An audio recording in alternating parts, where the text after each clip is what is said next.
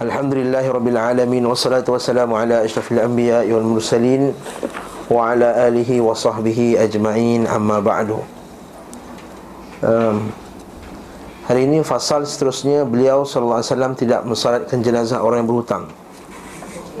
Dah? Okay, sebelahnya? Doa itu sudah jauh dah tu. Takbir sudah, salam ya Oh, okey okey dah lipat dah. Mensolati jenazah di kubur. Okay, Masya-Allah. Kata penulis rahimahullah taala termasuk petunjuk beliau sallallahu alaihi wasallam apabila tidak sempat mensolatkan jenazah maka beliau mensolatnya di kubur. Hadis Al-Bukhari, Muslim, Kitab Al-Janaiz bab salah al-qabr, hadis Ibnu Abbas dan masalah ini juga dinukil daripada Abu Hurairah radhiyallahu anhu yang dikutip Imam Al-Bukhari dan Muslim nombor 956 dan dari sebagian sahabat Nabi SAW dikutip oleh Imam Al-Bayhaqi dan sanadnya adalah sahih. Uh, contoh hadis yang Nabi SAW salat di kubur ni seperti kisah seorang wanita sauda tu kan. Uh, semua kalau siapa yang pernah menghadiri pengajian-pengajian hadis Biasanya Nabi SAW ada satu kisahnya Ada seorang wanita yang kerja dia adalah membersihkan masjid. Betul saudak Nama dia sebenar pun uh, uh, Tak diceritakan dalam hadis tersebut. Maka wanita itu dia Kerja dia bersihkan masjid Kemudian satu hari dia meninggal. Dan setelah dia meninggal uh, Nabi SAW iftaqadahu. Maka Nabi SAW masa mana dia pergi ni Perempuan ni Maka lepas dia beritahu bahawa perempuan itu telah meninggal Dan bagi tahu kat Nabi Nabi kata kenapa tak bagi tahu aku Ya ya Rasulullah engkau orang yang sibuk eh, Tak semua orang orang meninggal kena bagi tahu engkau Macam itulah lebih kurang ayat dia. Maka Nabi kata tak tunjukkan aku di mana kuburnya. Maka Nabi SAW pun pergilah kat kubur perempuan tu Dan dia pun solatlah di kuburnya. Jadi kat sini para ulama kita telah meletakkan bahawa bolehnya salat di kubur ketika orang itu telah meninggal. Tapi dia kata para ulama kita bincang uh, solat di kubur ni dia hanya dibenarkan sekiranya baru saja meninggal. Bukannya dah lama meninggal dah dah 3 4 tahun meninggal baru kita pergi kubur. Ha? Dan juga satu itu yang pertama yang baru meninggal. Sebagai ulama meletakkan hadnya hanyalah sebulan lepas meninggal. Lebih daripada sebulan tak boleh lagi dah. Dan itu termasuk kubur yang kubur yang lama. Um, yang kedua, tidak juga pada kubur Nabi wasallam. Ha, tidak juga pada kubur Nabi wasallam. Kenapa pada kubur Nabi tak dibenarkan ustaz? Kubur orang lain boleh. Sedangkan Nabi lebih aula untuk kita kita utamakan. Jawapannya sebab kubur Nabi ini tidak boleh dijadikan tempat sembahan, tempat ibadah. Seperti Nabi wasallam kata la'natullahi al yahuda wan nasara idza mata fihim rajulun salih banau ala qabrihim masjidah ayat lain pula sungguhnya orang yang uh, laknat Allah ke atas Yahudi dan Nasrani kerana bila matinya matinya anbiya di kalangan mereka mereka dirikan mereka jadikan kubur nabi-nabi mereka itu tempat sembahan. Jadi kubur nabi SAW dikhaskan dari masalah ini. Adapun yang lain dibenarkan tapi kita kata hanyalah dalam masa mana sebulan saja selepas wafat. Sebelas selepas meninggal. Jadi tidak boleh kita kata kita guna oh tak ini masih lagi uh, dibenarkan apa semua itu tidak ada tak dalilnya. Ya, para ulama kata yang paling maksimum adalah sebulan. Dan ini adalah madhab jumhur jumhur jumhur ulama. Okey? Uh, memang ada khilaf ada khilaf pendapat fuqaha yang kata boleh Syafi'i, Hanabilah, Zahirah. Mana Syafi'i dengan Hanbali yang kata Dibolehkan. Ha, Itu pendapat yang pertama. Pendapat kedua tak boleh langsung. Pendapat ketiga kata Boleh kalau baru lagi. Jadi kita kata yang kita kata yang sahih Adalah pendapat yang pertama Bal sarah fuqaha syafi'ah wal hanabiyah Bi'anna sarah ala man dufina liman lam yusall alaihi mustahabbah Wa qawl auza'i wa ishaq bin al Bahkan keluar perbincangan di kalangan ulama Boleh tak kalau kita keluarkan mayat tu. Kalau tak semayang lagi. Ha, dia dah tanam Lupa solat. Ha. Dah tanam lupa solat. Ha? Macam mana? Al-Qawl Rajih kata kalau baru saja tanam Boleh. Baru saja tanam. Boleh dikeluarkan Boleh disolatkan Kata mayat tersebut. Sebab dia tak, tak lengkap lagi rukun ha, Kewajipan ke atas mayat tersebut. Tapi kalau dah lama Biarkan dan solat saja di di, di kubur tadi. Ini adalah pendapat yang diletakkan al-qaul awal bi anna salata ala qabri man dufina liman fatara salat alaihi qabla dafn jaizah. Boleh. Okey. Tapi seperti yang kita sebut tak disunahkan bagi orang dah buat. Kat rumah tu nak pergi kubur buat lagi buat banyak-banyak. Ini ah, tak disunahkan. Bahkan boleh terjatuh dalam bidah kalau dia buat banyak-banyak kali. Uh, sebab dia bukan sunnah uh, ada sebahagian ulama berpendapat hal ini adalah khas untuk Nabi SAW sahaja Ya, tidak benar seperti yang kita tengok dalam dalam nukilan ni dalam nota kaki tu bahkan dia sabit juga daripada sebagian sahabat-sahabat lain seperti Abu Hurairah dan lain-lain. Jadi kalau lah benda tu khas untuk Nabi saja, kenapa para sahabat lain buat juga? Okey. Imam Malik rahimahullah antara mengambil pendapat yang tak dibuat. Dia kata kenapa? Sebab orang Madinah tak buat. Dia kata amal ahli Madinah. Sebab dalam mazhab Malik Biasanya dia berhujah dengan amalan Ahli Ahli Madinah Faham tak amalan Ahli Madinah maksudnya apa? Maksudnya orang Madinah tak buat pun Sedangkan orang Madinah ni banyaknya Ialah cucu-cucu Nabi apa semua Eh cucu-cucu sahabat Tak buat pun Tapi semua kita kata ala rajih Atau pendapat yang lebih rajih Orang Madinah tak buat itu bukan dalil. Kita pernah lalu berbincangan ni Seperti tajuk apa dulu sebelum ni? Cerita tajuk puasa enam. Puasa 6 bulan syawal Kita kata mazhab malik kata tak ada, tak sunnah. Alasannya orang Madinah banyak tak buat. Jadi ulama-ulama lain telah Telah mengkritik pendapat ni Ataupun tak bersetuju dengan pendapat ni. Sebab dia kata bukan tak semestinya orang Madinah tak buat. Maka dia tak sunnah. Mana tahu orang Madinah Dah banyak dah lupa tak bab tu Banyak orang tinggalkan sunnah tersebut. Dan kita tengok sunnah Apa Sebagian sunnah pun dah lama dimatikan oleh masyarakat kita. Itu bukan dalil.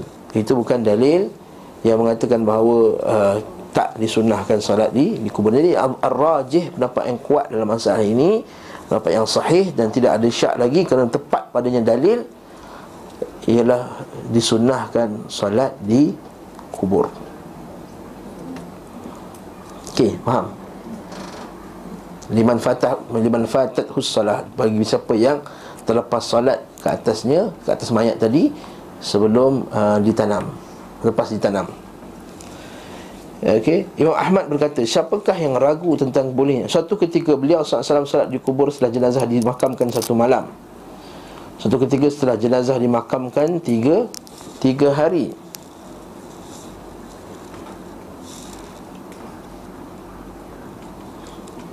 Dan kita kata dalil ni daripada sahabat. Bahkan para sahabat pun semayang belakang Nabi SAW Satu hadis daripada Ibn Abbas radhiyallahu anhu. Hadis tersebut dia kata Anna Rasulullah SAW Rasulullah ala qabri ba'dama dufin Rasulullah ala qabri salla, salla sallallahu alaihi wasallam salla ala qabrin. Nabi SAW pernah solat atas kubur lepas di ditanam. Fakabbaru alaihi arba'an. Dan dia bertakbir empat kali intaha Rasulullah SAW ila qabri ratbin fasalla alaihi wa saffu khalfahu wa kabbaru arba'a. Begitu juga Nabi SAW solat kemudian para sahabat semua buat saf lagi kat belakang. Masih boleh buat jemaah lagi. Dekat kubur. Ya. Dalam riwayat lain pula pasal wanita sauda tadi kan yang hitam tadi tu seorang dia kata wa fi riwayat dari riwayat yang lain dia kata matat bil lail perempuan tu meninggal malam wa dufinat fakarihna an nuqidhaka. Kami tak suka nak nak tak nak bagi tahu engkau malam-malam dia meninggal. Ha, itu sebabnya. Dalluni ala qabriha. Tunjuk aku di mana kuburnya Maka Nabi pun SAW pergi ke kubur Mamlu atau zalama ala ahlihan Dia kata sesungguhnya kubur ini gelap. Jadi Allah subhanahu wa ta'ala Nak mencahayakan kubur tadi Dengan solatku ke atas wanita tadi. Ha, Jadi kat sini dalil bahawa Salatnya seseorang itu ke atas kubur orang tu Atau salat tu kepada seorang itu Boleh membantu memberi cahaya kepada kubur orang tersebut. Wallahu ta'ala alam bersawab Okay Imam Ahmad rahimahullah berkata Siapakah yang ragu tentang bolehnya mensalati jenazah di kubur? Keterangan bahawa Nabi SAW tidak sempat mensalati jenazah Maka beliau SAW mensalatkan di, di kubur Telah dinukil dari enam jalur yang semuanya memiliki darjat Hasan Imam Ahmad memberi batasan untuk salat di kubur selama satu bulan setelah jenazah itu dimakamkan Kerana inilah yang waktu maksimal Maksima yang dinukil daripada Nabi SAW Sementara Asy-Syafi'i memberi batasan selama mayat belum hancur Tapi nak kata mayat belum hancur tak hancur macam mana? Betul tak? Nak nampak eh? Agar tapi Malik dan Abu Hanifah tidak membolehkannya kecuali bagi wali jika tidak berada di tempat. Tentunya untuk pada kata Nabi yang buat, jadi Nabi itu wali. Nabi itu ialah apa? Uh, ketua negara. Ketua negara saja yang boleh. Ha? Wallahu alam yang rajihnya adalah boleh untuk semua orang. Jadi kat sini uh, bawa isu pula. Bukankah Nabi wasallam sebut dalam hadis yang sahih Nabi kata apa? setiap muka bumi ini adalah masjidin wa tahuran illa al-maqbarah wal hammam setiap muka bumi ini Allah Taala telah jadikan dia adalah tempat salat melainkan kubur dan toilet tandas ha, macam mana pula nak gabungkan dengan hadis tersebut hmm. Hmm. Hmm. Hmm. Ya, ha, itu solat sini, ha, satu solat tu adalah maksudnya doa. Yang kedua, itu hadis tu umum. Maka datangnya hadis berkenaan Nabi solat di kubur ni ialah hadis yang khas. Dalil umum dia dikhaskan maka kita kena ambil khas. Yang kedua, larangan Nabi SAW untuk solat di kubur itulah solat selain daripada solat jenazah. Ha, kita faham macam tu. Selain daripada solat jenazah, maka kita solat sunat kat kubur. Solat sunat qabliyah zuhur ke, solat sunat raya ke, solat apa tak dia tak buat kat kubur kat situ ha? Macam setengah orang kan dia pergi ke makam-makam Makam-makam wali-wali dia buat solat kat situ Itu solat apa ni? Solat jenazah ke? Bukan Wali tu dah mati beratus tahun dah Jadi ni bukan solat tu dan jenazah Ini adalah solat sunat Okey adalah perbuatan yang Yang salah tidak sah Berdosa bahkan berdosa Kalau diniatkan solat itu dikubur tadi Kerana ada afdal Maka itu bid'ah dan kalau niat solatnya pula untuk mendapat ganjaran pahala pada fulan dan fulan, maka itu adalah syirik kepada Allah Subhanahu wa taala. Yes.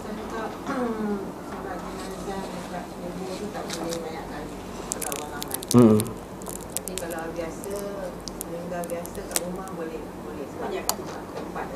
Okey, kat kubur tu banyak kali tu maksudnya macam ni. Bukannya satu orang buat banyak kali. Itu maksud saya sebenarnya. Hmm. Lain datang semayang, lain datang semayang, lain datang semayang. Tak masalah. Hmm. Ha? Kat rumah macam tu juga. Kalau rumah kita kecil, sempit, semayang kat rumah. Lepas tu tak tak muat. Maka kumpulan pertama dah semayang pergi. Kumpulan kedua datang semayang pula. Kumpulan kedua datang semayang dah pergi. Kumpulan ketiga pula. Tak ada masalah. Sebab asalnya semayang, semayang jenazah tu kat luar kan. Keluar pada masjid kan. Tapi ala kulli hal tak apalah kalau nak buat masjid pun kita bincang sebelum ni tak ada masalah. Hmm.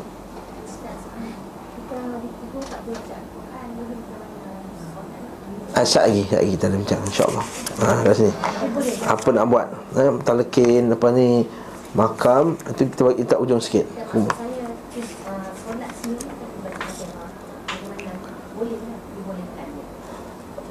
Oh solat tu kerana itu solat jenazah itu sendiri Bukan sebab kita nak baca Quran di kuburan Kena faham Nah, rukun ni bukan bukan sebab aku nak baca Quran kat kubur ni. Yang kedua, kita bukan nak sedekah dengan pahala tu. Bukan kita kita masalah kalau kita baca Fatihah Allahu Akbar aku niat sedekah Fatihah aku kat kubur mana ada. Kita niat sebab itu adalah sebahagian dari rukun rukun solat jenazah tu. Ya.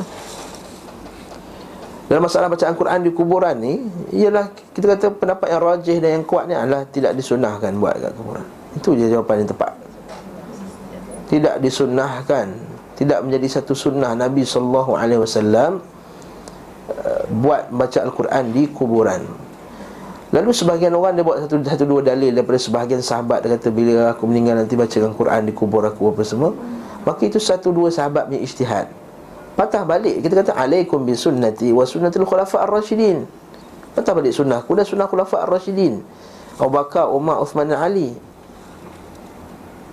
Kan? Alaikum bi bardain, nak kamu pegang pada dua. Bardain dua atau Bakar dan Omar. Maka peganglah yang kedua-dua ni. Iaitu kita tengok Abu dan Omar macam mana? Adakah mereka baca Quran di kuburan? Tak. Lepas tu ka- kaedah ni kita kata apa yang semua sahabat sepakat tak ada satu pun yang khilaf. Maka itu yang paling kuat sekali. Yang kedua, ada sebahagian buat, sahabat buat, ada sebahagian sahabat bertentangan dengan perbuatan tersebut. Ha, macam mana nak buat ni?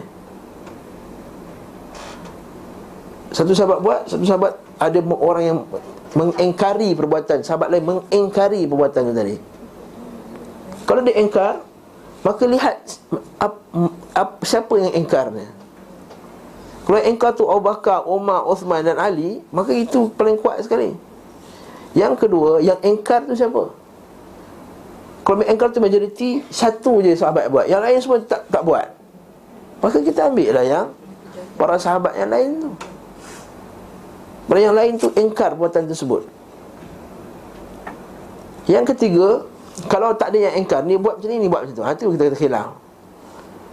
Dan yang khilaf ni pun Apa sikap kita terhadap benda ni? Ya kita hormat dua-dua Tapi kita masih lagi kena ikut Sahabat mana yang lebih dekat dengan Nas. Sebab kita akhir sekali Kita akan disuruh ikut Nabi SAW Itu sikap kita Ya kita iktiraf khilaf. Kita iktiraf khilaf. Tapi kita, sikap kita terhadap khilaf tadi itu macam mana? Adakah orang apa khilaf? Macam tu? Kita khilaf. Tapi kita masih lagi Kita nakkan yang paling dekat dengan Nabi SAW Kita nak Kita bukannya Kita kata Khilaf itu jadi satu benda yang kebal. Oh kebal dah tak boleh dah. Tak boleh, tak boleh petikai kan? Tak Sebab tu berlakunya perbincangan dengan kalangan ulama. Ada yang rajih Macam tadi masalah Solat di kubur tadi. Kita bincang lah Ya, kita hormat pendapat Imam Malik, kita hormat khilaf.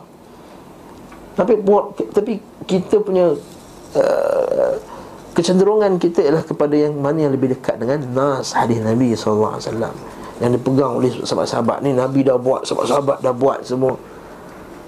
Dan tak ada tak ada pula pengingkaran. Kalau ada yang engkar mesti sahabat-sahabat yang besar engkar ni Nabi tak buat. Kita kaedah ni kaedah umum lah. Kita pun nak bincang masalah usul fiqh yang lebih dalam-dalam eh. Kita kaedah orang awam ni kita kata. Untuk kita faham masalah ni Kalau Nabi dah buat Sahabat yang buat Tak ada pula sahabat yang engkar Ada pendapat lain yang kata tak tak usah buat. Kita ambil pendapat tu? Tak, kita ambil pendapat yang Nabi SAW tu buat. Itu juga sebaliknya. Nabi tak buat Para sahabat tak buat.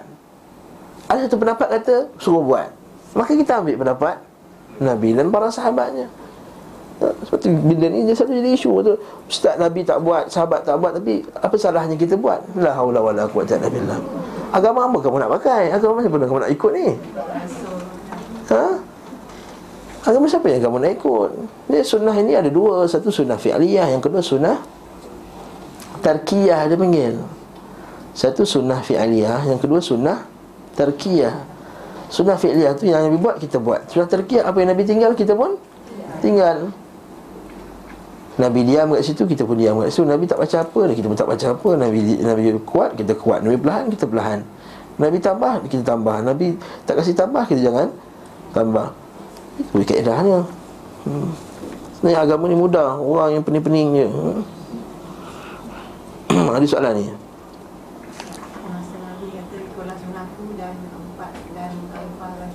Hmm. Ha? Dia ada wahyu akan akan adanya khalifah dari isyarat dah. Dari isyarat. Kita kata dalil, isyarat tu dah ada. Sebab Nabi kata pegang Abu Bakar dan Umar. Dia kata Uthman, Uthman nanti kamu akan jadi khalifah, maka tak pegang khalifah kamu walaupun ditarik orang tarik nak cuba jatuhkan, pegang tahan. Dan itu isyarat. Lepas itu isyarat nanti uh, cucu dia tu Hasan akan jadi khalifah. Nabi SAW sebut Hasan ini akan mem- akan apa?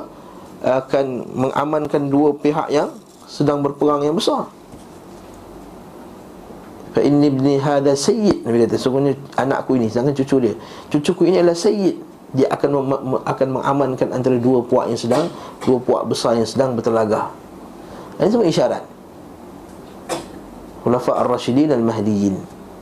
Tamassaku biha wa 'addu 'alayha bin nawajidh. Tamassaku biha wa'addu 'alaiha tamassaku biha wa'addu 'alaiha. Gigit dia bil nawajid Sampai ada orang tu dipeli saya. Minggu lepas saya sikit gigi. Ustaz masih gigi. Ah, Kuat sangat pegang sunnah lah tu. Dia cakap gigi geraham ke gigi depan? Geraham ah. Subhanallah. Nabi kata wa'addu alaihi bin Bukan segi gigit. Oh, Maksudnya pegang kuat eh? Pegang kuat sudah Nabi SAW Termasuk petunjuk beliau wasallam ada berdiri di bahagian kepala pada jenazah lelaki dan bertengah pada jenazah perempuan. Dan kedua-duanya kepala sebelah kanan, bukan orang lelaki sebelah kiri, perempuan sebelah kanan. Tak tak tak datang oleh dalil macam tu. Orang Malaysia ni kalau orang lelaki kepala perempuan kepala sebelah kanan, lelaki kepala sebelah kiri. Mana datang dalil? Semua kepala sebelah kanan sebab kita bila kita tak mayat tu nak menghadap ke kiblat, sebelah kanan kita lambung kita menghadap ke kiblat. Jadi kita semayanglah sebelah. Maka kepala itu mesti sebelah kanan. Saya ingat berlaku kali ada satu orang meninggal dekat Masjid Kufran tu. Orang tu letak kepala imam tu tak lagi Ustaz Ali kata Tak tak tak pusing pusing pusing pusing pusing, pusing. Tak tak tak Ustaz Ali eh. Dia kan tahu bangan dia siapa kenal Ustaz Ali. Pusing pusing. Imam tu macam ah, Pusing kan Dia garang dia, dia suruh pusing sebelah kanan Barakallahu fiikum. Jadi itu sebenarnya sunnah duduk kepada sebelah kanan. Tapi apa yang kita cerita semua tak guna kalau waris tak buat kerja. Ha. Waris kena buat kerja, mak. Cuba wasiat sikit. Ha, nanti dah meninggal ni siapa nak uruskan mayat?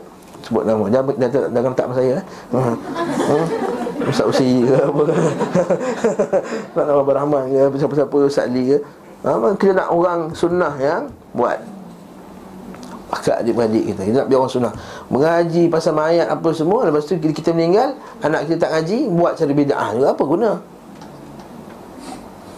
Ya? Jadi buat wasiat Siap-siap sekarang. Nak tahu besok mati Jadi Buat wasiat siap-siap Kata mati nanti Buat cara sunnah. Letak nombor telefon Dalam buku wasiat. Jangan tak nama je Nanti siapa ni? Siapa adli mana ni? Susah nak cari dah Dalam kelang kabut Letak nama, letak nombor telefon. Satu, dua, tiga, empat, lima Nama. Atau kalau kata tengok handphone saya Mana ada nama sunnah hujung tu boleh call. Ha, Muhammad sunnah. Ali sunnah. Ha, Tak nama. Letak tu boleh Dah jemput bila meninggal. Hmm? Saya buat macam tu kat isteri saya. Saya letak buku tu. Kata nanti bila saya meninggal Dalam buku saya kata Cari dalam telefon tu Mana ada sunnah belakang Mana ada salafi belakang. Call bila saya meninggal InsyaAllah Ini kita praktikal kita, kita, kita kena buat macam tu. Ya. Nanti menangis apa semua Menghatap apa semua Tak. Sebab keluarga kita semua sunnah Saya tanya soalan. Tak, keluarga kita bukan semua sunnah. Bahkan kadang-kadang mak kita sendiri nak buat cara sunnah pun adik-beradik lain. Nah, Tapi kalau kita buat wasiat, orang tak lawan. Oh, ni kesan tu wasiat dia, biarlah kata. Orang Melayu kan wasiat je. Memang Wasiat tu lebih hebat dari hari, aku dengan hadis tu. Ha. Hmm, ha? Wasiat baca lepas lepas kenduri. Ha, tak apa, kita beritahu awal kat bini kita. Baca wasiat lepas mati tu Doktor sahkan mati je, bagi baca wasiat? Hmm, tu. Barakallahu fikum eh.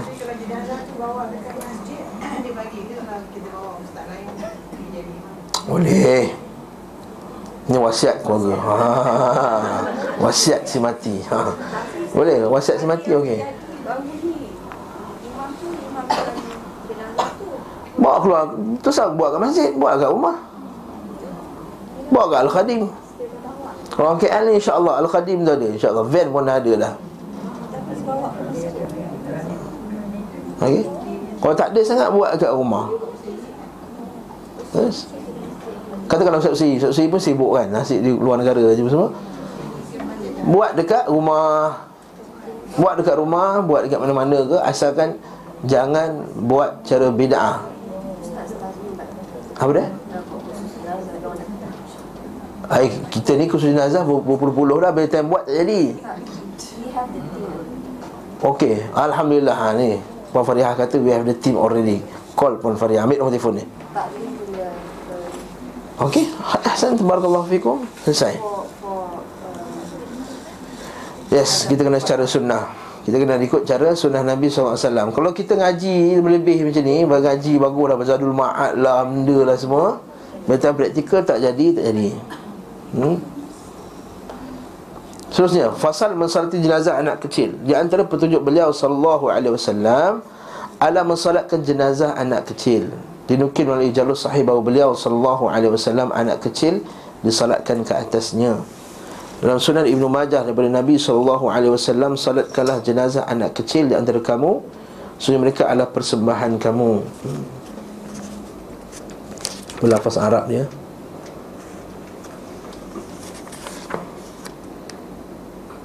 Sallu ala atfalikum fa innahu min afratikum. Hmm.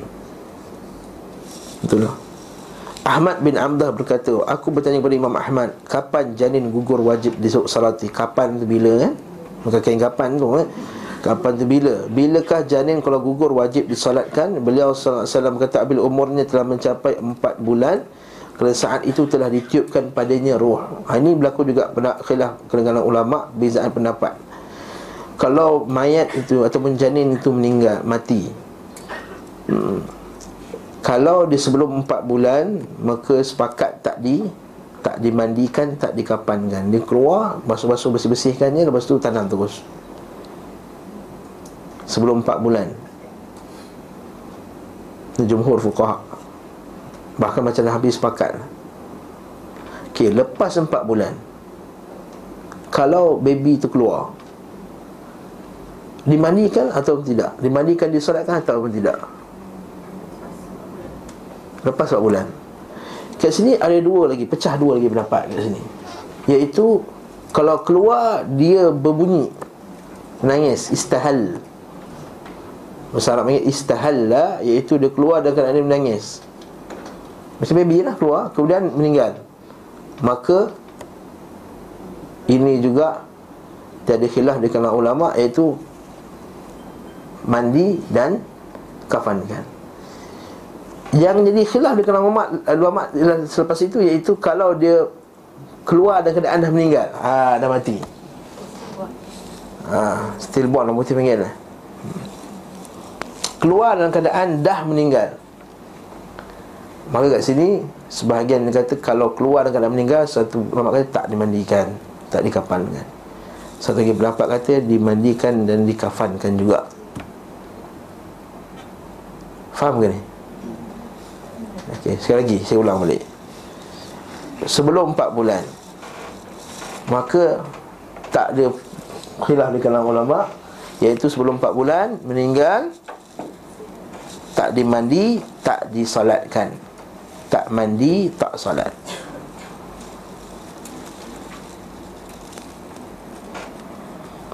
Lepas 4 bulan keluar hidup Maka ini juga tak ada khilaf di kalangan ulama iaitu mandi dan solat.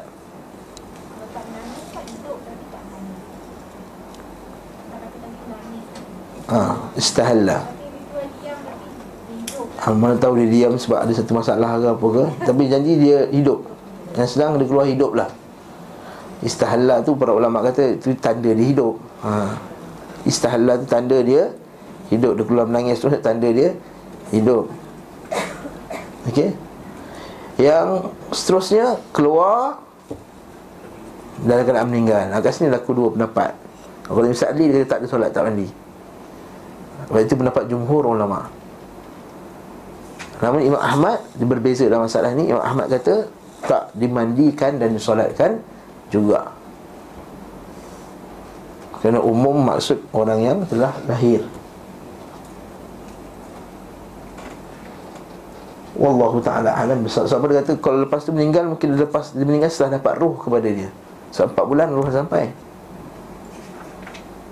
Dan dia meninggal Lepas roh dah sampai Maka dia pernah hidup. Dia pernah Hidup. Okay, Jangan disalatkan saja untuk dia. Ya Wallahu ta'ala alam Bisawab. Lalu kat sini kata apa Ahmad bin Abi Abdullah berkata aku bertanya kita kata sini aku bertanya kepada Imam Ahmad bilakah janin gugur wajib disolatkan? Beliau berkata apabila umurnya telah mencapai 4 bulan kerana saat itu telah ditiupkan roh padanya. Aku berkata bagaimanakah hadis hadis Al-Mughirah bin Syu'bah anak kecil disolatkan ke atasnya? Beliau berkata hadis itu marfu' sahih marfu' sahih dan sampai kepada Nabi sallallahu alaihi wasallam Aku berkata tidak ada padanya penjelasan empat bulan atau tidak selainnya. Ha, tak sebut empat bulan tak empat tak empat, empat bulan. Ha, ini dia hujah. Bila berkata begitu yang dikatakan oleh Sa'id bin Al-Musayyib. Jika dikatakan apakah Nabi SAW mensolatkan putranya Ibrahim ketika meninggal? Kan Nabi SAW ada anak Nabi Ibrahim daripada Maria tu. Dia terjadi perbezaan mengenai hal itu Abu Daud beriwayatkan daripada sunnahnya dari Aisyah radhiyallahu anhu ia berkata Ibrahim dan Nabi Ibrahim bin Muhammad sallallahu alaihi wasallam meninggal saat berusia 18 bulan. Maka Rasulullah SAW tidak mensolatkannya. Ha? Ha ni hadis Aisyah dari Abu Daud. Oh, macam dia berlaku ni pula. Eh, tadi Nabi suruh Nabi sini tak sembahyangkan anaknya sendiri. Mari kita baca pembincangan bawah ni ya. Imam Ahmad berkata Yaqub bin Ibrahim menceritakan kepada kami iaitu dia berkata ayahku menceritakan kepadaku dari Abi Ibn Ishaq Abdullah bin Abu Bakar bin Muhammad bin Amr bin Hazm menceritakan kepadaku dari Amr bin Aisyah lalu dia menyebutkan hadis atas Ahmad berkata dari Ahmad ini adalah hadis yang sangat mungkar. Ia dinilai lemah oleh Ibnu Ishaq. Imam Ahmad tak setuju dengan hadis ni. Tak setuju dengan hadis Aisyah ni. Bukan tak setuju kerana tak setuju dengan hadis Kerana tak setuju pada sanatnya ada Perawi mungkar. Al-Khalal berkata Dibacakan kepada Abdullah. Al-Khalal ni anak murid Imam Ahmad. Abdullah Imam Ahmad Ayahku menceritakan ku Aswad bin Amin Menceritakan kepada kami Israel menceritakan kepada kami Ia berkata Jabir bin Ja'fi menceritakan kepada kami Ataupun Ju'fi Dari Amir dari Al-Barra bin Azib Ia berkata Rasulullah SAW mensalatkan putranya Ibrahim Anak itu meninggal saat berusia 16 bulan. Ini salat pula. Tapi, tapi sama juga ada seorang perawi yang lemah. Hadis Aisyah kata Nabi tak solat. Hadis yang ni kata Nabi solat air. Tapi dua-dua hadis tu lemah Okey baca lagi bawah tu. Abu Daud menyebutkan daripada Al-Bahi Bila kata ketika Ibrahim bin Rasulullah SAW meninggal Rasulullah mensolatkannya di Al-Maqa'id. Riwayat ini musra, mursal Iaitu daripada Tabi'in Tak sampai kepada Nabi SAW 280 Abdullah bin Yasar Al-Bahi ini tidak bertemu Rasulullah. Nampak? Hadis yang ketiga ni Daripada Abu Yasar ni uh, Abdullah bin Yasar Dia tak jumpa Nabi SAW Jadi hadis tu kuat ke tak kuat? Mursal, da'if. Hadis mursal memang ulama tak pakai. Macam Mazhab Syafi'i kata Hadis mursal kalau daripada tabi'in yang besar dia pakai. Disebutkan daripada Afa bin Rabah Bahawa Nabi SAW mensalatkannya Mensalatkan puteranya Ibrahim yang berusia 70 malam. Riwayat ini juga mursal. Apa melakukan kekeliruan kerana usia Ibrahim lebih daripada satu tahun. Ini Tadi atas tu kita berapa bulan? 18 bulan. Jadi kalau 70 malam atau 70 hari Baru 3 bulan. Ayat doanya ba'ih juga. Jadi Yang mula-mula tadi sahih tak? Yang Nabi kata Salatlah untuk anak-anak kamu. Ha, Itu sahih. Okey, yang isu kedua Nabi salat ke tak atas, atas Ibrahim? Yang ni ada yang kata Nabi buat, ada yang kata Nabi tak buat. Tapi dua-dua hadis tu Baik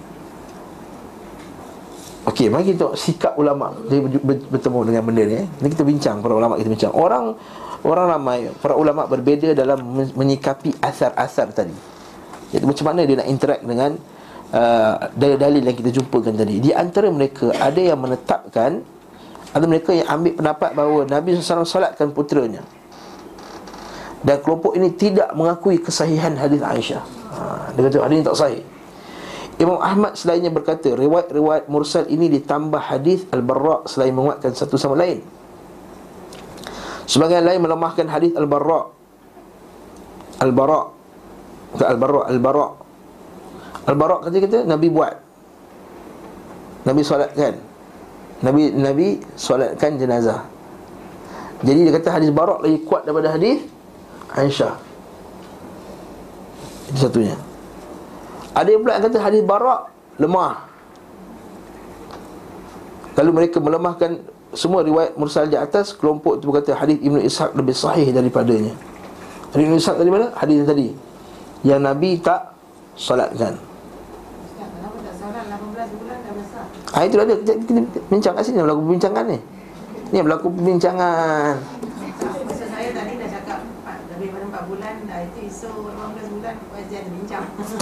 Sebab ada dalil Okey sebab tu sebab apa, sebab apa keluar nanti kaedah 4 bulan tak 4 bulan Sekejap lagi Kita baca dulu Okey Sekelompoknya selanjutnya kedua ini berselisih dalam menetapkan sebab sehingga Nabi SAW tidak mensolatkan puteranya. Sebab Nabi tak solatkan. Nampak ni bawah ni sebut.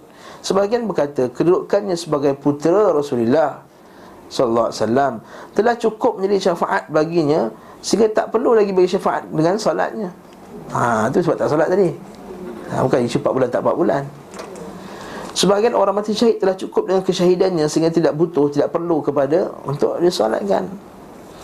Sebahagian lagi berkata Nabi Ibrahim meninggal saat gerhana matahari Kan kita baca kisah tu kan Bila gerhana matahari anak Nabi SAW wafat Dia kata ha nampak gerhana ni lah Muncul sebab ada wafatnya seseorang Lalu Nabi kata sesungguhnya uh, Gerhana matahari dan gerhana bulan ini adalah ayatan min ayatillah. Dua tanda daripada tanda-tanda kebesaran Allah. Bukan terjadi sebabkan kematian fulan dan fulan. Ha, itu kan kita baca hadis berkenaan gerhana tu. Nah itu bukan, bukan sebab ni. Jadi Nabi SAW sibuk dengan solat gerhana Sehingga tidak sempat solatkan anaknya.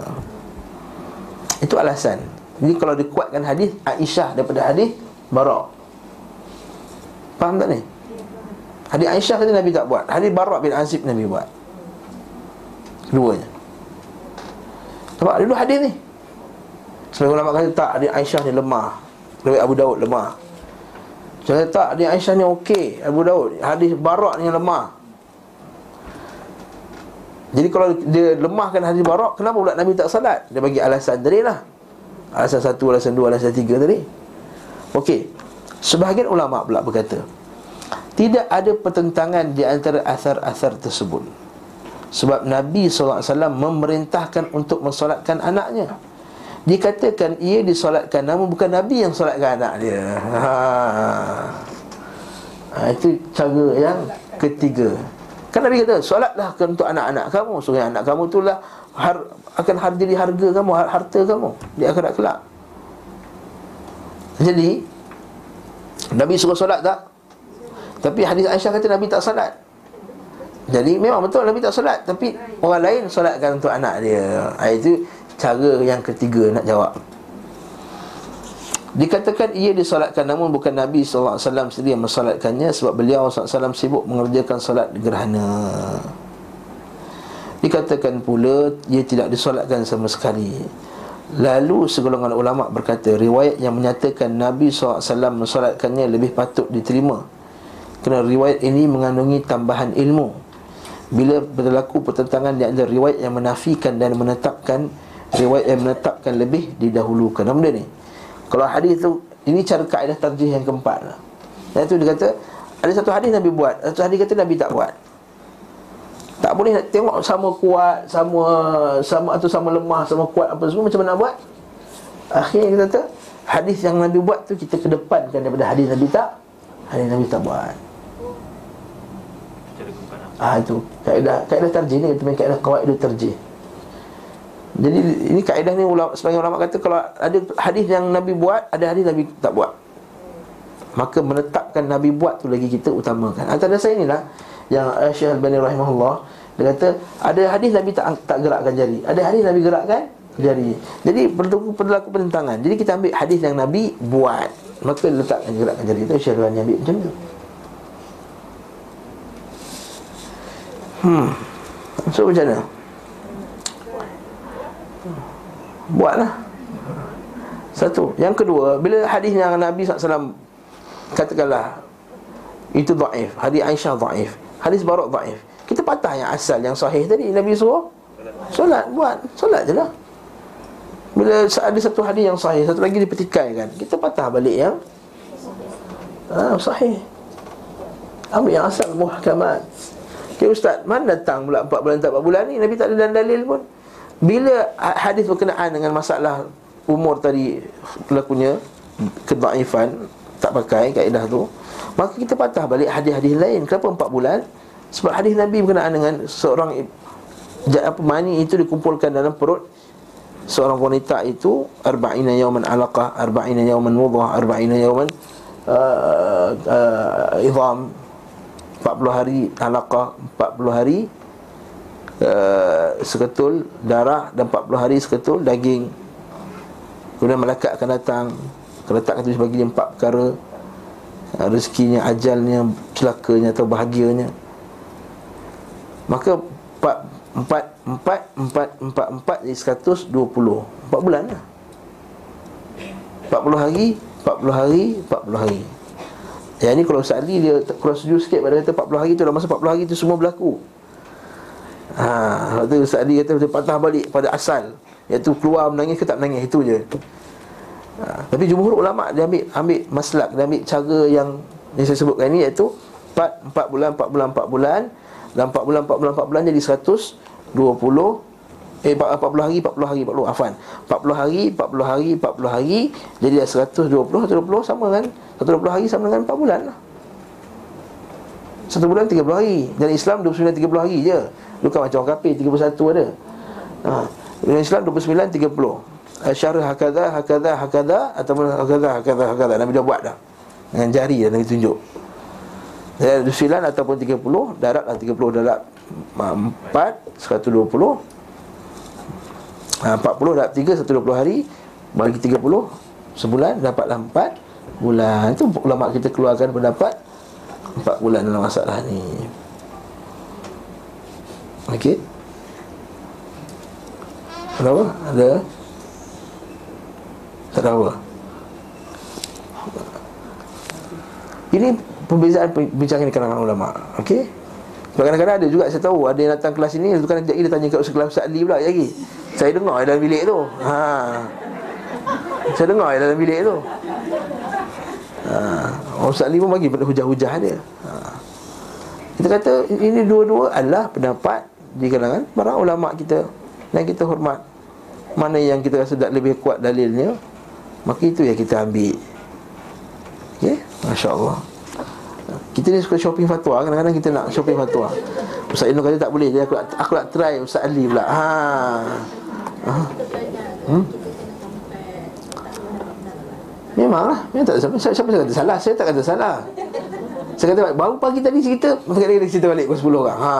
Lagi barakallahu fikum. Eh? Tapi ingat Tapi ingat Jangan Jangan Shopping fatwa. Sekali lagi Kita boleh tanya 100 ulama' sekali 100 ustaz sekalipun. 30 ustaz sekalipun Tapi tujuan kita adalah Untuk mencari mana yang lebih dekat dengan nas dengan hadis Nabi sallallahu alaihi wasallam. Itu kita nak. Sebab ada setengah orang dia suka tanya banyak ustaz sebab nak cari nak yang mana yang kena dengan dia.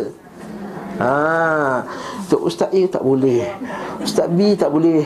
Ustaz C tak boleh. Ustaz D boleh. Ah. Ustaz D kata boleh. Itu namanya shopping fatwa. Ha, shopping fatwa. Kita nak shopping fatwa.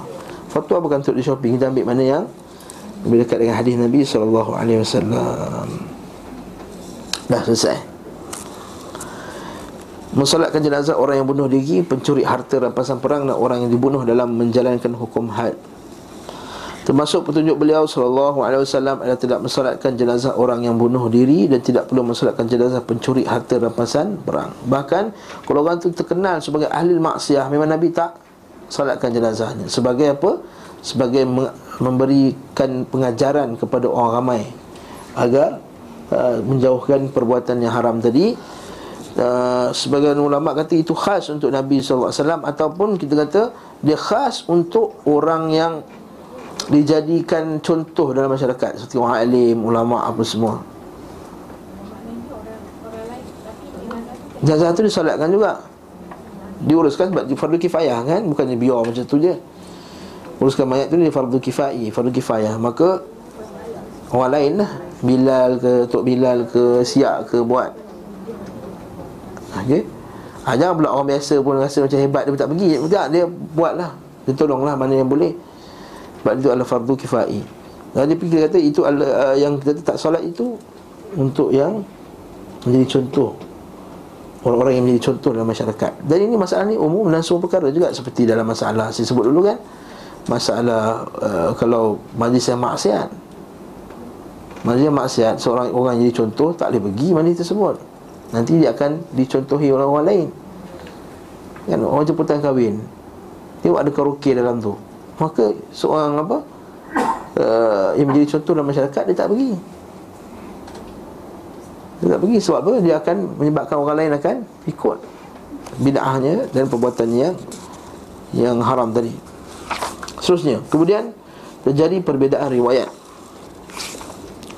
dari beliau SAW tentang mensolatkan jenazah orang yang dibunuh dalam menjalankan hukuman. Nah, tapi kalau orang yang terkena hukum hudud lah macam mana? Adakah Nabi solat ke tak solat? Okey, yang rajihnya Nabi SAW solat. Okay. Seperti penzina yang direjam Dinukil oleh jalur sahih bahawa beliau SAW mensolatkan wanita dari Juhainah Yang beliau SAW rejam Saat itu Umar berkata Apakah engkau akan mensolatkannya wahai Rasulullah Sedangkan ia telah berzina ha. Maka beliau menjawab wasallam ia telah melakukan taubat yang jika dibahagikan di antara 70 penduduk Madinah nescaya akan mencukupi mereka. Tahu kisah ni kan? Hadis ni. Ha, bila orang derjam ni orang semua maki dia. Celaka lah apa semua. Sudah bila kata jangan maki dia. Sebenarnya kalau taubat itu dibahagikan kepada 70 orang akan terima. Dari buat lain pula kalau diberi pada 70 orang pengutip cukai. Ashabil mukus. Diberi pada 70 pengutip cukai. Bila Ustaz orang kerja LHDN termasuk ke itu Allah alam ha? akan lebih 70 orang maka uh, diampunkan dosa-dosa orang yang kutip cukai tadi seolah-olah jadi orang kutip cukai ni haram ke halal Wallahu alam bisawab tanya mufti ya? Ha, soalan besar ni kita tanya mufti. Okey? Uh, ia telah melakukan taubat yang jika dibahagikan di antara 70 penduduk Madinah saya akan mencukupi mereka. Apakah engkau mendapati taubat lebih utama daripada perbuatan yang datang dengan dirinya dengan Allah SWT kan perempuan itu mengaku sendiri. Dia mengaku yang dia berzina dan kemudian Nabi suruh balik. Kemudian dia mengandung Nabi suruh balik balik suruh sehingga anak tu bersalin balik-balik sampai anak tu dah putus susu baru Nabi SAW tentukan hukuman ke atas dia.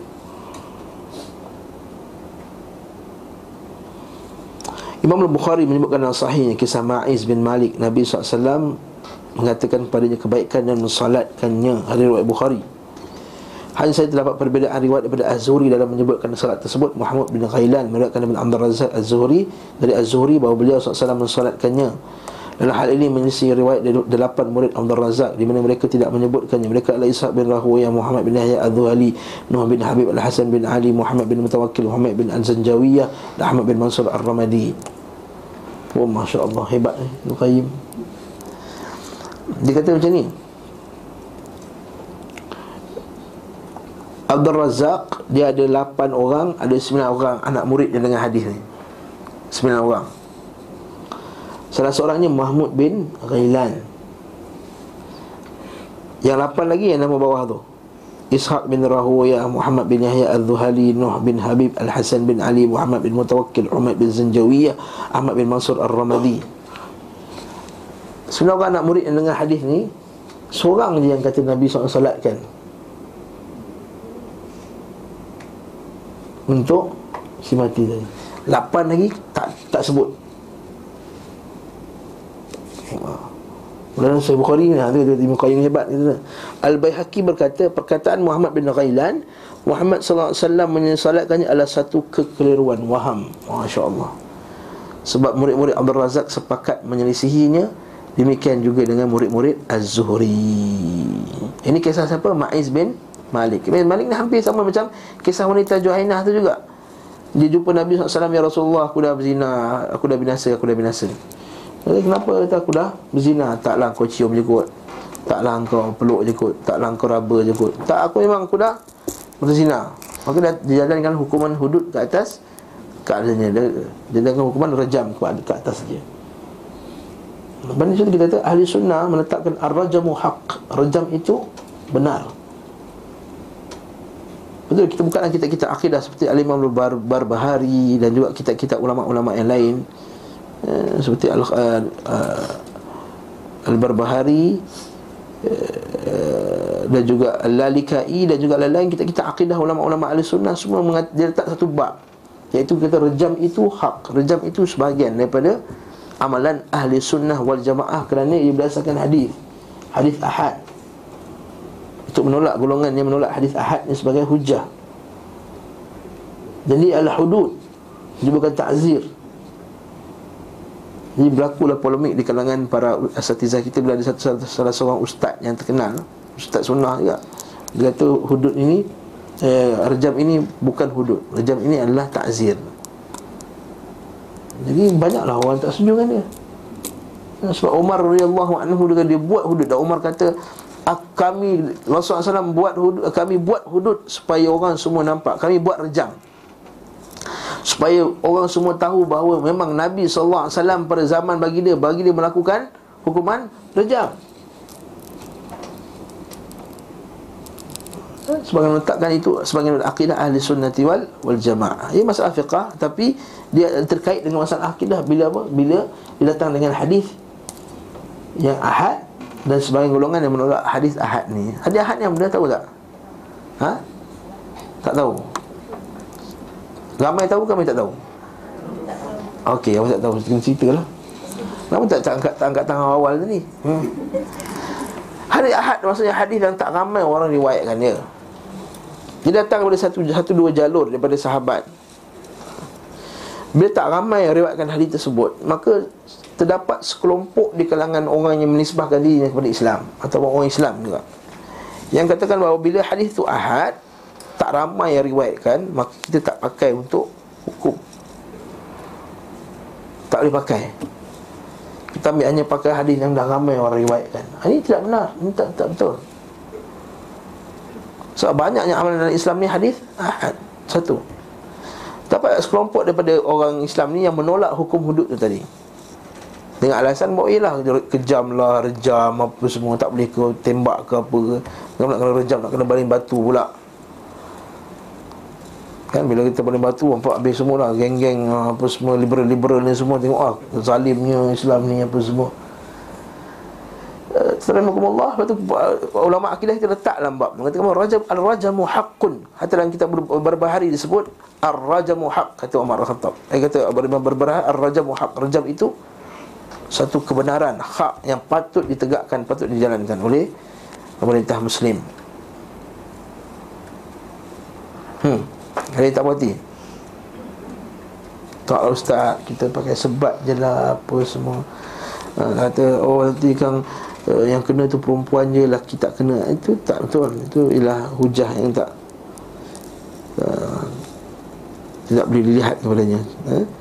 Kemudian terjadi perbezaan di kalangan kisah Ma'iz bin Malik. Abu Sa'id Al-Khudri berkata Beliau SAW tidak memohonkan ampunan untuknya Dan tidak perlu mencacinya Saudara Buraidah bin Al-Hasib berkata Beliau SAW bersabda mohonkanlah ampunan untuk Ma'iz bin Malik. Mereka berkata Semoga Allah memberi keampunan kepada Ma'iz bin Malik. Kedua hadir riwayat Imam Muslim. Jabir berkata Nabi SAW mensalatkannya Riwayat Jabir disebutkan Imam Al-Bukhari Dan ia adalah hadis Abdul Razak Yang dinilai cacat. Okay. Abu Barzah Al-Aslami berkata Dinilai cacat mu'allal Illah. Ustaz Imam Bukhari ni Kat sini lah kita kata dalam dalam ilmu hadis ada hadis sahih Bukhari itu secara umumnya disepakati para ulama ialah hadis yang hadis sahih.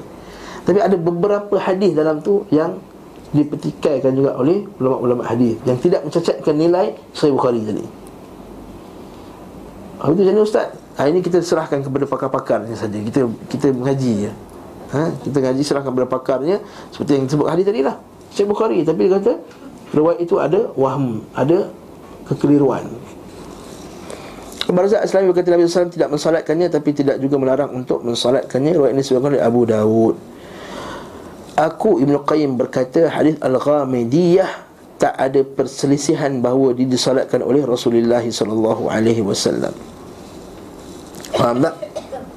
Perempuan berkenaan dengan dia ni Juhainah tu al ni sedangkan Hadis Ma'iz mungkin ditinjau dari dua sisi. Pertama dikatakan bahawa lafaz-lafaznya tidak saling bertentangan Di mana erti salat padanya adalah mendoakan Agar Allah memberikan keampunan kepada Malik Ma'iz Dan beliau tidak mensolati jenazahnya sebagai pelajaran Dan peringatan bagi yang lain. Kedua Dikatakan bahawa lafaz-lafaz yang saling bertentangan Maka harus balik patah balik ke hadis yang sahih. Ini sama jugalah. Ada dua hadis. Satu kisah Juhainah atau kisah uh, uh, Al-Ghamidiyah tu Al-Ghamidiyah Juhainah ni samalah. Yang kedua kisah Ma'iz bin Malik. Ma'iz bin Malik Kisah Juhainah tadi Nabi solat kan tak? Okey, kisah Ma'iz bin Malik Berlaku kekeliruan apa perbincangan. Ada kata Nabi solat, ada kata Nabi tak solat. Jadi mesti yang sama macam kes tadi lah. Kita patah balik mana yang Yang dah confirm. Hadis Juhainah tadi. Oleh itu Orang yang dikenakan hukum hudud Disolatkan juga ke atas dia Mayat dia. Wallahu ta'ala alam Bisawab Berbeza dengan orang yang tak kena hukum hudud. Contohnya Orang mati minum arak Mati macam tu je. Mati tak pernah pergi masjid langsung. Kehidupan dia langsung Tak pernah jejak masjid langsung. Walaupun semain Jumaat. Makin ni juga meninggal oh, Tak salat lah untuk dia bagi orang yang menjadi contoh dalam masyarakat seperti ustaz-ustaz dan lain-lain. Dan seterusnya. Seterusnya wallahu taala alam bisawab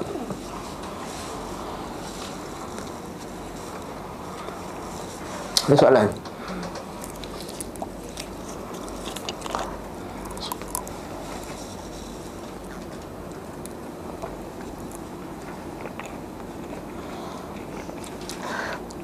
Isu seterusnya berjalan bila bawa mayat Macam mana ya? Pembahasan berjalan di depan jenazah Dan mempercepatkan membawa jenazah. Apabila Nabi SAW mensalatkan mayat Maka beliau mengikutinya hingga ke perkuburan Sambil berjalan kaki di depan jenazah tersebut. Jalan kaki depan jenazah tersebut. Maksudnya kalau kita jalan kaki Orang yang jalan di dekat depan Daripada mayat Inilah sunnah para khulafa ar-rasyidun sesudahnya. Beliau sallallahu alaihi wasallam mensunnahkan bagi yang mengikuti jenazah bila berkenderaan hendaklah berjalan di belakang jenazah. Ha tu kita kan kalau bawa naik van kan boleh kita belakang ikut je follow ramai-ramai tu. Apabila berjalan kaki maka hendaklah mengambil posisi dekat dengan jenazah baik depan, belakang, kiri, kanan atau di bahagian kanan jenazah. Jadi kalau ramai-ramai jalan kaki datang ramai-ramai, depan ke boleh, kanan boleh, kiri boleh. Tapi depan tu yang ramailah. Beliau SAW merintahkan agar mempercepat membawa jenazah Hingga hampir-hampir membawanya seperti berlari anak kecil. Kan kita pergi Mekah kan berlari kan Laju dia bawa kan. Adapun cara manusia saat ini Saat ini zaman Ibn Qayyim Dan Alhamdulillah relevan sampai sekarang Membawa jenazah selangkah demi selangkah. Nampak? Sungguh ia adalah bid'ah Yang tidak disukai Serta menyelisihi sunnah. Langkah satu Al-Fatihah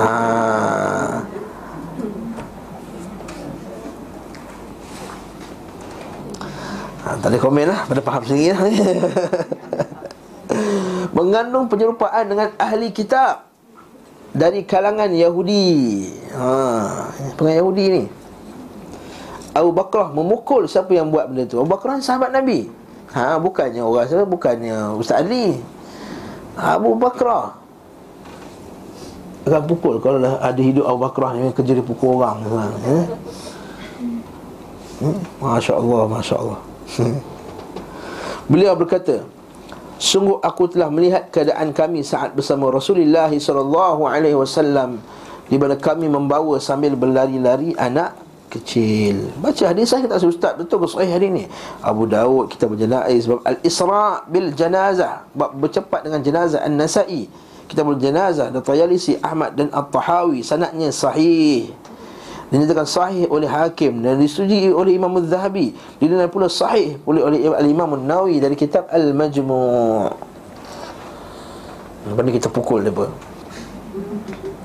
Pukul tu bukan aku nak mati Pukul bagi pengajaran je hmm? Kita ambil rotan Kita rotan kaki dia. Asal macam ni? Tak sunnah Menyalahi sunnah Nabi SAW Ibnu Mas'ud radhiyallahu anhu berkata kami bertanya kepada Nabi sallallahu alaihi wasallam tentang berjalan bersama jenazah maka beliau bersabda tidak sampai berlari cepat. Jangan pula sampai berlari. Berlari-lari anak cukup. Jangan berlari pula. Apabila menghantar jenazah Beliau SAW berjalan kaki dan bersabda Aku tidak akan menaiki kenderaan Sementara para malaikat berjalan Sangat sahih Lepas tu kita kata Kalau jenazah tu dekat Tempat kubur tu dekat Berjalan kaki Jalan kaki lagi afdal daripada pakai kenderaan. Tapi disebabkan kubur jauh kan. Taman Tun tu meninggal sini nak jalan kaki. Petang tak sampai hmm. Apabila kembali dari pemakaman Terkadang beliau SAW berjalan kaki Dan terkadang pula menaiki kenderaan. Jika beliau SAW menghantar jenazah Maka beliau tidak duduk hingga jenazah itu diletakkan. Dengar ni, dengar ni, dengar ni, dengar ni. Janganlah duduk kubur-kubur tepi-tepi kubur orang ni Kan nak duduk atas tanah nak duduk atas tanah kan. Jadi orang duduk atas tembok-tembok kubur orang Nabi kata kalau kamu tahulah ha, Kamu bakar baju kamu ni lebih bagus daripada kamu Duduk atas kubur macam duduk atas api. Nabi kata. Duduk atas kubur orang ni macam duduk di atas api. Berdirilah. Berdiri. Ha, Tapi kita apa Kita buat tikar kan? Ha, Kita buat tikar. Tak tikar banyak-banyak keliling Sebab nak buat Tahlil kat kubur ha, Masya Allah Tak sunnah Beliau sabda apabila kamu menghantar jenazah maka janganlah duduk hingga jenazah diletakkan. Syekhul Islam Ibn Taimiyah rahimahullah berkata maksudnya Allah meletakkan jenazah di tanah. Abu Ibn Qayyim berkata Abu Daud berkata hadis diriwayatkan oleh Thawri dari Suhail dari ayahnya dari Abu Hurairah radhiyallahu anhu disebutkan hingga jenazah diletakkan di tanah namun diriwayatkan dari Abu Muawiyah dari Suhail hingga jenazah diletakkan di liang lahat. Sufyan lebih pakar daripada Abu Muawiyah. Masya-Allah. Abu Daud dan At-Tirmidzi meriwayatkan pula dari Ubadah bin As-Samit dia berkata Rasulullah SAW biasa berdiri ketika menghantar jenazah hingga diletakkan di liang lahat. Kata dalam sanadnya terdapat Bishr bin Rafi' At-Tirmidzi berkata ia tidak memiliki kapasiti dalam bidang hadis. Masya-Allah. Sementara Al-Bukhari berkata hadisnya tidak dapat dijadikan pendukung Ahmad berkata ia lemah Ibn Ma'in kita letakkan riwayat yang mungkar Sedangkan Nasai berkata tidak kuat dari Ibn Hibban yang meriwayatkan Perkara berpasu seakan-akan ia sengaja melakukannya Jadi letak jenazah. Bila jenazah dah letak Barulah kita boleh nak duduk. Tapi jangan duduk atas kubur orang. Dan duduk pula Yang sebenarnya bukan untuk duduk Untuk duduk. Duduk. Jadi kita Afdalnya berdiri Lepas tu kita doakan Lepas tu kita balik. Dah. Di kuburan tidak ada apa-apa upacara. Ini saya, saya, saya akan tegaskan di sini sekali lagi tidak ada apa-apa upacara di atas kubur Melainkan mendoakan untuk si mati sahaja Dalam sunnah Nabi SAW Tak berlaku lebih dari itu. Tazkirah-tazkirah pun tak juga. Ha, Kadang-kadang orang sunnah ni dia tukar Dia tak buat talqin, dia buat tazkirah kat kubur. Dah jadi satu adat pula Setiap kali orang meninggal tazkirah kubur. Ini juga tidak sunnah. Ini juga tak sunnah.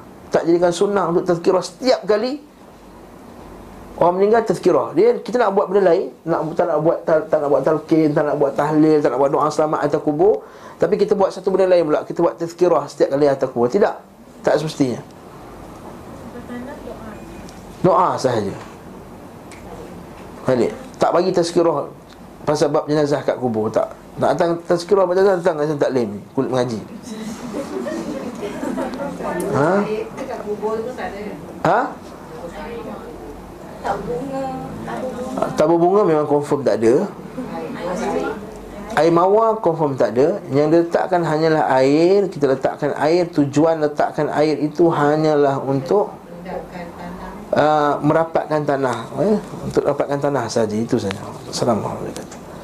Ya tanah tu kan Tuang supaya Itu je. Dan kalau tak pakai air pun tak ada salah Bukanlah kata mula-mula Abang Long itu abangah Itu kak cik Itu kak uda Itu maktam Kan kan ikut giliran tu Kan Bagus Orang perempuan boleh kubur kubur tak boleh pergi kubur Ha. Ha? La'anallahu zawaratil kubur Kata Nabi SAW La'ana la'ana Allah kata zairatil kubur. La'ana Allah kata wanita yang menziarahi kubur. Imam Ahmad mengatakan wanita tidak menziarahi kubur. Menurut lain kata wanita boleh pergi kubur. Dengan syarat dia tidak boleh menahan dirinya. Wallahu taala alam bagi saya tak pergi ya. Duduk rumah. Kalau suaminya minta memang tak boleh. Ya, duduk, duduk kat rumah dia. Wanita haid jadi nak tak pergi ya? Tak pergi. Orang lelaki dah uruskan Oh, perempuan. Bukan orang bukan bukan nak sedang kubur pun. Maksudnya kita tak boleh tengok suami Tengok kat rumah jadi Ustaz nak tengok last sekali Ustaz dekat kubur letak muka apa semua. Sayang pasal Memang betul. Kita bukan, bukan nak motok Tapi kita kata Betul. Kita sayang Nak tengok yang terakhir sebelum ditanamkan tu Tapi itu bukan sunnahnya mana dalil? Tak ada dalil kata. Tak ada dalil kata kena haid tak haid tak kubur. Saya ambil Saya orang yang mengambil pendapat Yang perempuan tak pergi kubur langsung. Ini haid ke haid ke tak haid ke apa pun Kena hadis la'anallah zairatul kubur. Syalbani rahimahullah kata La'anallah zawarat yang banyak ziarah kubur. Habis itu Nabi SAW yang hadis Aisyah, yang hadis Aisyah kata ya Rasulullah Kalau kami pergi kubur apa kami nak ucapkan tu? Ha, Itu pada awal ni Kemudian Nabi SAW telah melarang ni kemudian. Itu pada awal Dan kemudian Nabi SAW telah Melarangnya.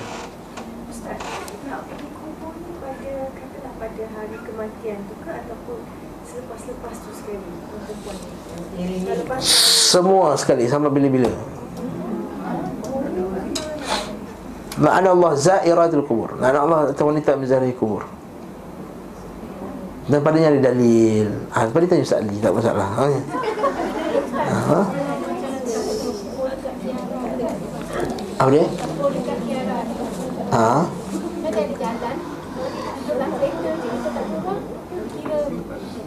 Masuk dia dalam kubur Masuklah Zairatul kubur Yes Hmm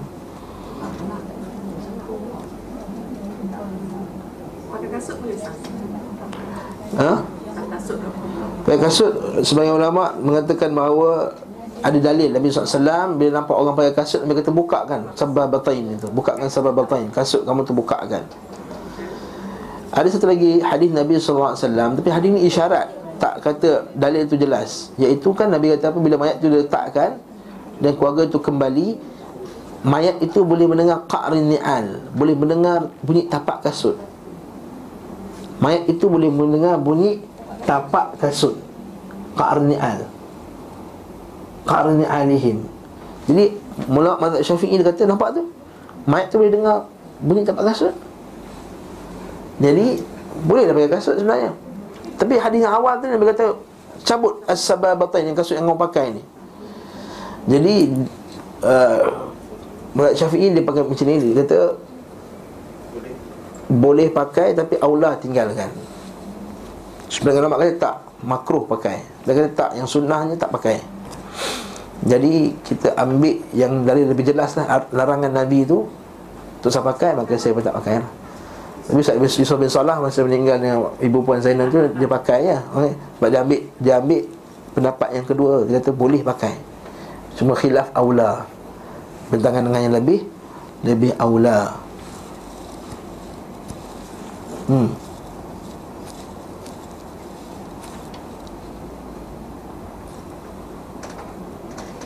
Tak yang kata ada pendapat perempuan boleh pergi kubur uh, dengan syarat dia tahan diri tu ada dalil Ya itu dalilnya ada. Kedaan dengan hadis Nabi kan Aisyah kata ya Rasulullah Kami pergi kubur apa yang kami nak baca kan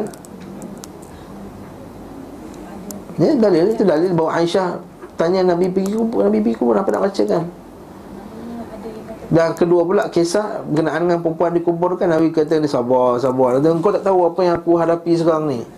Lepas tu Nabi beredar Oh itu Nabi rupanya Dia berkata ya Rasulullah minta maaf lah apa semua. Nabi kata inna sabar inna sablatil ula Sabar tu pada yang mula-mula tu saja uh, Jadi Barakallahu fikum. Jadi kat sini kita kata yang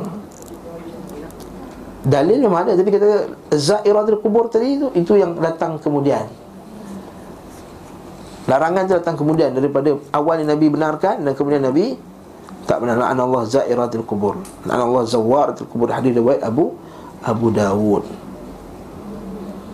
Wallahu ta'ala alam bisawab hmm? Allah alam. Saya ambil pendapat bahawa wanita tidak Pergi ke kubur Tapi saya tak akan engkar Kalau orang pergi lah.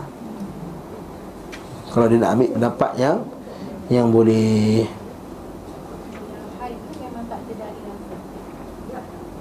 Tak. Haid. Allahu alam. Saya tak bertemu padanya dalil. Mungkin saya tak tak sempat nak baca ke. Wallahu alam. Hmm Kalau uh, nak menziarah kubur katakan kubur mak kan tapi macam tak ada saudara mana ada lelaki lain yang yang macam saudara mana ni dia dah selepas let's say dia 3 tahun lepas meninggal semualah Okay, kalau sekali-sekala perempuan tu boleh ke? Anak anak. Allah zairatul kubur saya, saya baca hadis yang sama. La'ana Allah zairatul kubur Saya baca hadis Sekejap eh. Dah ada, dah ada komputer Saya tak bawa komputer. hmm.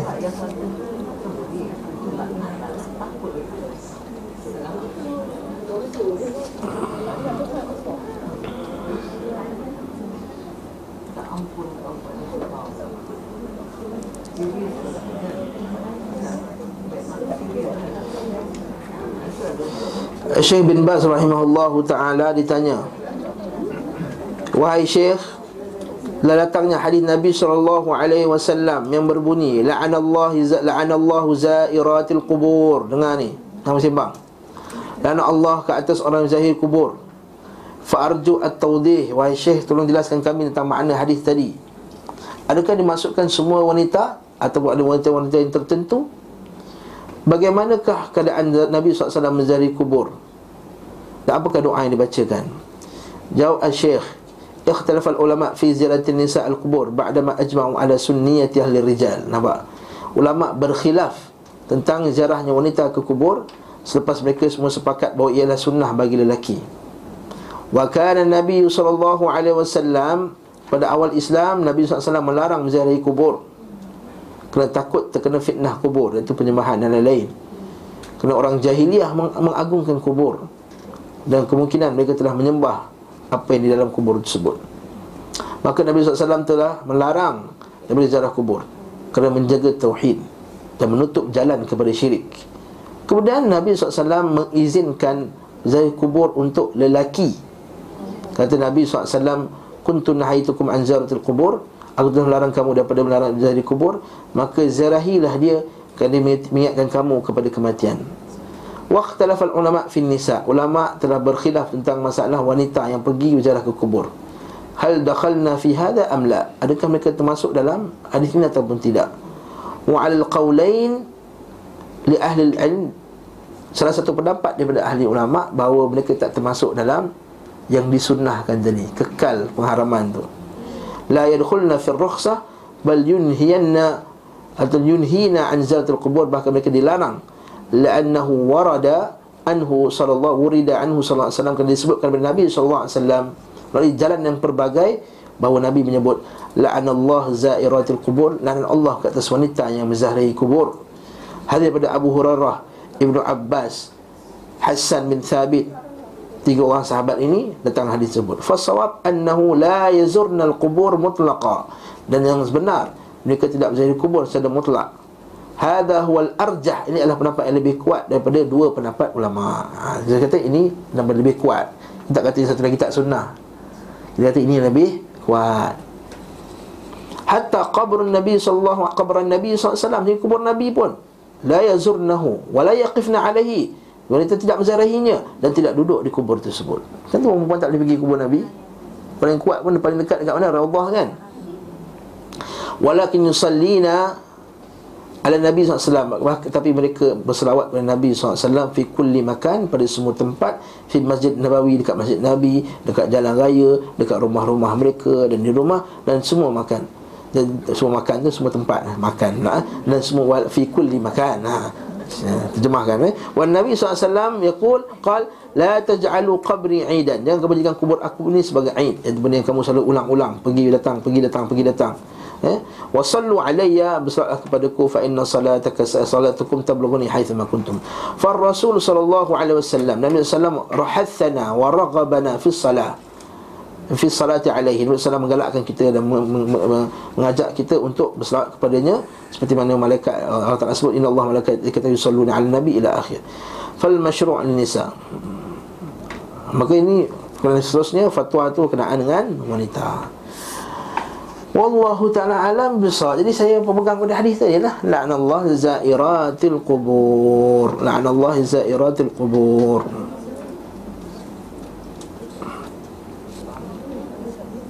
Ini fatwa lajnah daimah pula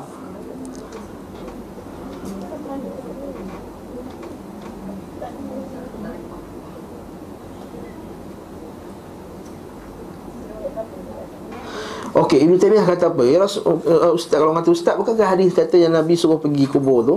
Jarah lahilah dia, sungguhnya ketika kematian. Fa'ajabu Ibn Taymiyah, Ibn Taymiyah menjawab.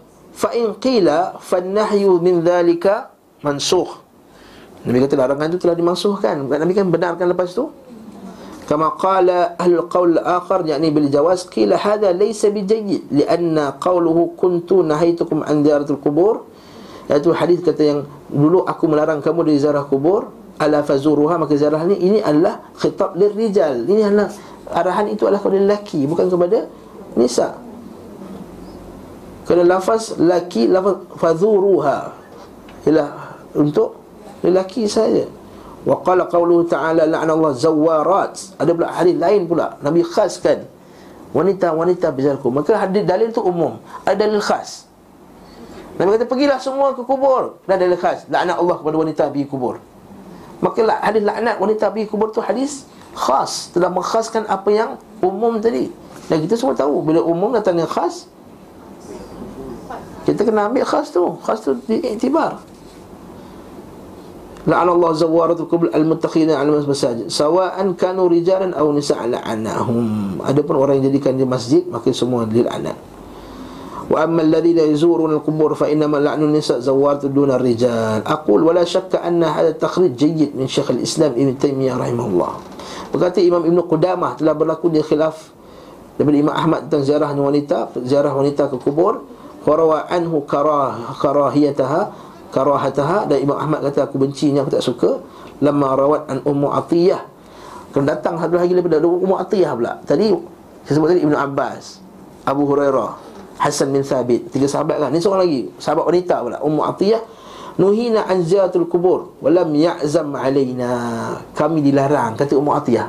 Ummu atiyah ni sahabat wanita. Ummu atiyah. Kami dilarang untuk ziarah kubur dan kami walam ya'zam alaina. Nabi tak suruh kami pergi pun dan tidak menggalakkan kami pergi pun. Rawahu muslim. Wa nabi sallallahu alaihi wasallam qala Allah zawaratul qubur hadha khasun lin nisa wan nahyu mansuh kana amir lirijal wa yahtamal annahu kana khas lirijal fa aqul ahwaluhu al fa aqall ahwal. Sebab ulama kata paling kurang pun makruh lah. Wanita pergi kubur. Ha. kata Ibn Ibn Qudamah paling kurang makruh. Menangis ke tak menangis ke makruh. Pakai okay, menangis Thumma qala Ibn Qudah Wali annal mar'ah qalilatul sabr. Kalau wanita ni sabarnya kurang Kathir terjazak akan sedih. Wa fi ziyarati ahli al-qabr tahyij li huzniha. Bagi ziarah kubur akan mengembalikan kesedihannya. Wa tajid li zikri masabiha Akan memperbarui peringatan terhadap musibah yang diterima. Dan lupalah tengok ingat balik musibah tu. Wala ya'man ay yufdi bihadzalika ila fa'l ma la yajuz. Dan tidak menjadi aman. Tidak boleh kita confirmkan yang lepas tu dia akan tak terkena fitnah apa yang dia akan ingat-ingat balik musibah apa semua. Ha? La yajuz bi khilaf ar-rajul dengan lelaki wallahu taala alam besar dah sudah setengah dah nanti ustaz Azari marah saya. Jadi saya kurang tanya la'anallahu zairatul qubur. Saya kekalkan dengan lafaz tadi. Wa sallallahu ala muhammad wa ala alihi wa sahbihi